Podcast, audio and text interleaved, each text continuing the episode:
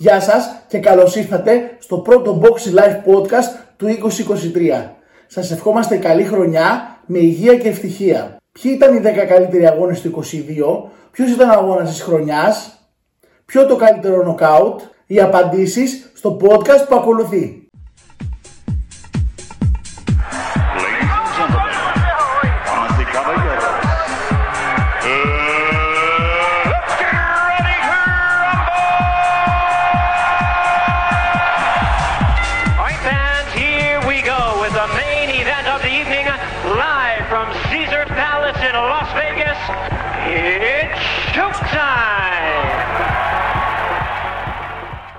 Γεια σας boxing fans και καλώς ήρθατε στο Boxing Life. Είμαι ο προπονητής Δημήτρης Παπάζογλου και αυτό το podcast ασχολείται με το άθλημα της πυγμαχίας.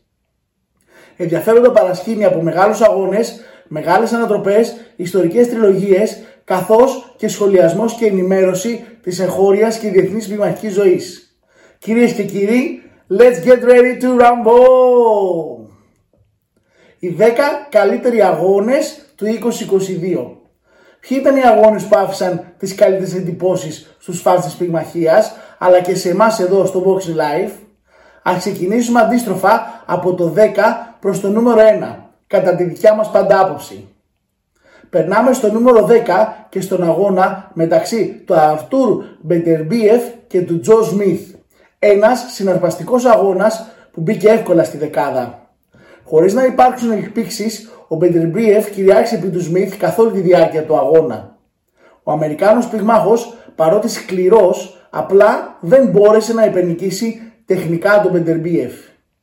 Οι αντίπαλοι του Σμιθ συνήθως προσπαθούσαν να πυγμαχίσουν όλους τους γύρους, μήπως και μπορέσουν να τον κουράσουν γιατί ήταν δύσκολο να βγει νοκάουτ.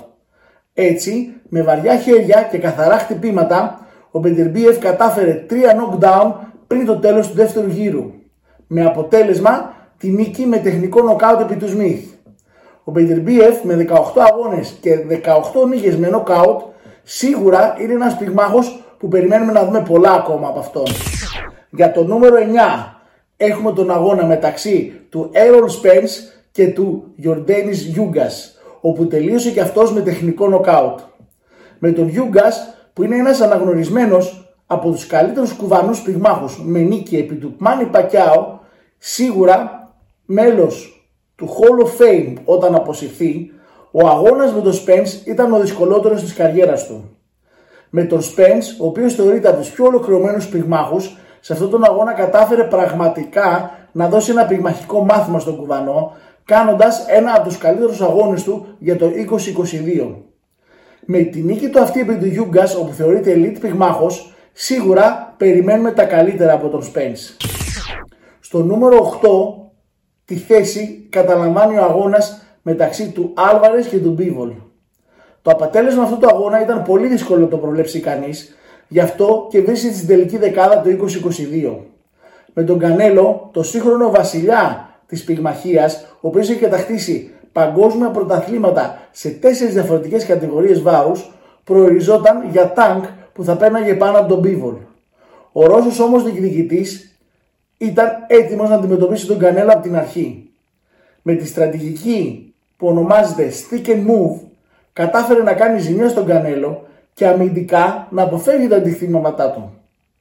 Ο αγώνας τέλειωσε δείχνοντας πως έχει απαντήσεις για κάθε αλλαγή παιχνιδιού από πλευρά του Μεξικάνου πρωταθλητή και έτσι σόκαρε τον πυγμαχικό κόσμο με την νίκη του. Βέβαια όλοι περιμένουμε τον επαναληπτικό αγώνα. Τσάρλο Καστάνο 2 για τη θέση νούμερο 7. Η δεύτερη αναμέτρηση ανάμεσα στους δύο πυγμάχους και όπως αποδείχθηκε σε έναν από τους καλύτερους αγώνες για το 2022 επειδή ο επαναληπτικός αγώνας μεταξύ τους ήταν εντελώς διαφορετικός. Το 21 είχε λήξει με ισοπαλία. Ο Τσάρλο, πιο ενεργητικός και πιο προετοιμασμένος για τον αγώνα, εξυντοτέρωσε τον Αργεντίνο διεκδικητή, αφήνοντάς του λίγα περιθώρια, με αποτέλεσμα να τον βγάλει νοκάουτ στον 10ο γύρο. Με μια απόδοση όπου θα μπορούσαμε να πούμε ως την καλύτερη ως τώρα στην καριέρα του και θεωρείται ομόφωνα ανάμεσα στους 10 pound for pound πυγμάχους. Έχει θέση και ο αγώνας μεταξύ του Σακούρ Στίβεσον και του Όσκαρ Βάλτες. Όλοι γνωρίζουμε τον Βάλτες, δύο φορές Ολυμπιονίκη και πυγμάχος επίπεδου παγκοσμίου τίτλου, ο οποίος υπήρξε από την αρχή πρωταγωνιστής κερδίζοντας τους 30 πρώτους του επαγγελματικούς αγώνες με 23 νίκες μάλιστα με νοκάουτ. Φαινόταν αδύνατο ο Στίβεσον να έχει τέτοια τρομερή απόδοση εναντίον του Βάλτες, ενός βετεράνου διεκδικητή που βέβαια θεωρείται ακόμα στο peak της καριέρας του. Δυστυχώς όμως ο Στίβενσον έκανε τον Βαλντές να φαίνεται σαν ερασιτέχνη. Με τον Βαλντές να μην μπορεί να ανταπεξέλθει στα φυσικά προσόντα και την ταχύτητα του Στίβενσον, υποχρεώθηκε σε ήττα. Χέινι Καμπόσος 2. Στη θέση νούμερο 5, ένας από τους πιο πολυαναμενόμενους επαναληπτικούς αγώνες για το 2022. Ο αδιαφιλονίκητος πρωταθλητής Χέινι για ακόμα μια φορά υπερίσχυσε του Καμπόσου. Ο Χάνι με ρεκόρ 29-0 είχε κερδίσει και τις 6 προηγούμενες μάχες του με ομόφωνη απόφαση. Ο Χάνι έδειξε την υπεροχή του για ακόμα μια φορά με ένα τζάμπ επιθετικό από την αρχή του αγώνα. Δυστυχώς ο Καμπόσος δεν είχε τις κατάλληλες απαντήσεις για ακόμα μια φορά, δείχνοντας δείγματα εγκατάλειψης. Απλά η απόδοση του Χάνι ήταν πολύ καλύτερη. Νούμερο 4 και περνάμε στον αγώνα του Chris Goldberg και του Hector Garcia. Παρόλο που αγωνίστηκε στους Ολυμπιακούς Αγώνες του 16, κανένας δεν είχε δώσει σημασία στον Garcia μέχρι τώρα. Χωρίς διεθνή εμπειρία, ένας πυγμάχος από τη Δομινική Δημοκρατία δέχτηκε τον αγώνα με τον Κόλμπερτ πραγματικά την τελευταία στιγμή. Ο Κόλμπερτ, πυγμάχος με πολλές περγαμηνές, δεν τα κατάφερε απέναντι σε έναν Γκαρσία που απέδειξε ότι ήταν πολύ δυνατός και υπερίσχυσε υπέρ του Κόλμπερτ, χωρίς να έχει τον κανονικό του προπονητή εκείνο το βράδυ, Ισμαήλ Σάλας, στη γωνία του. Απόδειξη ότι ο Δομινικανός πυγμάχος θα αποτελέσει ένα από τους πιο δυνατότερους παίχτες της κατηγορίας. Νούμερο 3 και περνάμε στο Usyk vs Joshua 2 αγώνας που μας απασχόλησε πολύ το καλοκαίρι του 22. Με έναν Τζόσουα να μην πιστεύει πραγματικά την έκβαση που είχε ο δεύτερος αγώνας αφού ο Ούσικ κατάφερε να τον κερδίσει για δεύτερη φορά. Ο Τζόσουα με προσαρμογές και στο παιχνίδι του αλλά και στο προπονητικό του κάμπ προσάρτησε το Μεξικάνο προπονητή Μάικ Γκαρσία. Με αποτέλεσμα όμως να μην μπορέσει να εκτελέσει το πλάνο αγώνα που είχαν προγραμματίσει και η δεύτερη ήττα ήταν απογοητευτική από τον Ουκρανό πρωταθλητή. Ανακατεύοντας για ακόμα μια φορά την τράπουλα στη βαριά κατηγορία. Θέση νούμερο 2. Εστράντα εναντίον Τσοκολατίτο. 3.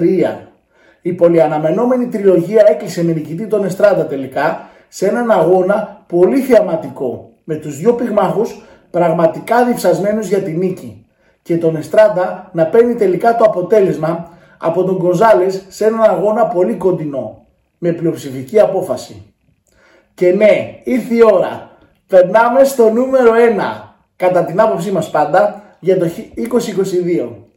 Και βέβαια το 2022 είναι γυναική υπόθεση και δεν είναι άλλος από τον πολύ μεγάλο αγώνα ιστορικής βέβαια σημασίας ανάμεσα στην Σεράνο και την Τέιλορ. Ένας αγώνας που απασχόλησε το πυγμαχικό κοινό όχι μόνο αφού πρώτη φορά δόθηκε τόση σημασία και πήρε μεγάλη προβολή ένας γυναικείος αγώνας και μάλιστα με πρωτοφανείς αμοιβές για τις δύο πυγμάχους που έγραψαν ιστορία για την γυναική επαγγελματική πυγμαχία το παθετό της σε ένα ύψος που της αξίζει. Για την ιστορία η Τέιλορ με νίκη στα σημεία με μια Σεράνο που στάθηκε πανάξια αντίπαλος προσφέροντας θέαμα και ενθουσιασμό σε όσους παρακολούθησαν τον αγώνα περιμένουμε στα σχόλια και το δικό σας top 10. Και βέβαια τώρα περνάμε στον άνδρα πυγμάχο της χρονιάς και δεν είναι άλλος από τον Δημήτρη Μπίβολ. Ο Ρώσος τεχνίτης πυγμάχος Δημήτρη Μπίβολ είχε σχεδιάσει μια καταπληκτική χρονιά για το 2022. Ως κάτοχος της ζώνης της WBA Lightweight Heavyweight σε μια ανατροπή εναντίον του νούμερο 1 pound for pound πυγμάχου Κανέλο Άλβαρες σε ένα αγώνα 12 γύρων κέρδισε με ομόφωνη απόφαση προς έκπληξη όλων. Δικαιωματικά το αξίζει ο τίτλος του πυγμάχου της χρονιάς. Για τις γυναίκες νομίζω πως η καλύτερη της χρονιάς δεν θα μπορούσε να είναι άλλη από την Κλαρίσα Σίλτς. Η αυτοαποκαλούμενη καλύτερη όλων των εποχών απέδειξε και μέσα στο ring ότι είναι η καλύτερη με μια νίκη υπέρ της Έμα Κόζιν. Λίγο πριν στρέψει την προσοχή της στο να διαφιλονεί και το τίτλο απέναντι στην αίτητη Σαβάνα Μάρσαλ, η οποία είναι master το knockout. Η Shields πυγμάχησε εξαιρετικά και πήρε τη νίκη με ομόφωνη απόφαση μέσα στο Λονδίνο. Αγώνας της χρονιάς βέβαια είναι η Taylor εναντίον της Αμάντα Σεράνο. Παρόλο που πήρα και το καιρό να βρεθούν οι δύο πυγμάχοι αντιμέτωποι μέσα στο ring, ο αγώνας στο Madison Square Garden που άνοιξε τις πόρτες του για τον πρώτο γυναικείο επαγγελματικό αγώνα μόνο απογοήτευση δεν ήταν για το πυγμαχικό κοινό. Με τα δύο στυλ πραγματικά να παραδίδουν θέαμα υψηλής ποιότητας με την Taylor τελικά να παραμένει undisputed champion στη lightweight κατηγορία σε έναν από τους καλύτερους αγώνες στην ιστορία της γυναικείας πυγμαχίας. Για τελευταία κατηγορία δεν θα μπορούσε να είναι άλλο από το νοκάου της χρονιάς. Ποιο πιστεύετε ότι είναι, για πείτε και βέβαια μιλάμε για το νοκάουτ του Wood επί του Ιρλανδού Michael Conlan. Αγώνας που θα μπορούσε να είναι και αυτός ο αγώνας της χρονιάς με τον Κόνλαν να σκονάρει ένα πολύ δυνατό knockdown στο πρώτο γύρο, κάνοντας πολύ καλή χρήση των πυγμαχικών του δυνατοτήτων επί του Wood.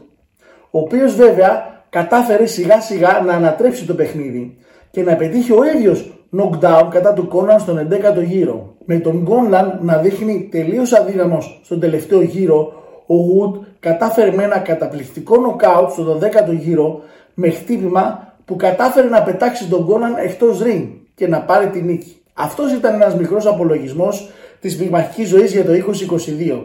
Κατά τη δική μας πάντα ταπεινή άποψη και κριτική. Περιμένουμε τα σχόλιά σας από κάτω και για το δικό σας top 10 όπως και για τους δικούς σας καλύτερους και καλύτερες για το 2022 πυγμάχου της χρονιάς. Και ποιος αγώνας πιστεύετε πως θα έπρεπε να είναι ο καλύτερος κατά τη δική σας άποψη για το 2022. Αν σας άρεσε το show μας, ακολουθήστε μας στο Spotify και στο YouTube Boxing Live. Ήταν ο Δημήτρης Παπάζογλου και το Boxing Live Podcast.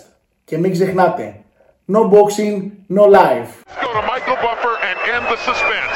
Who won the fight? And still. Congratulations.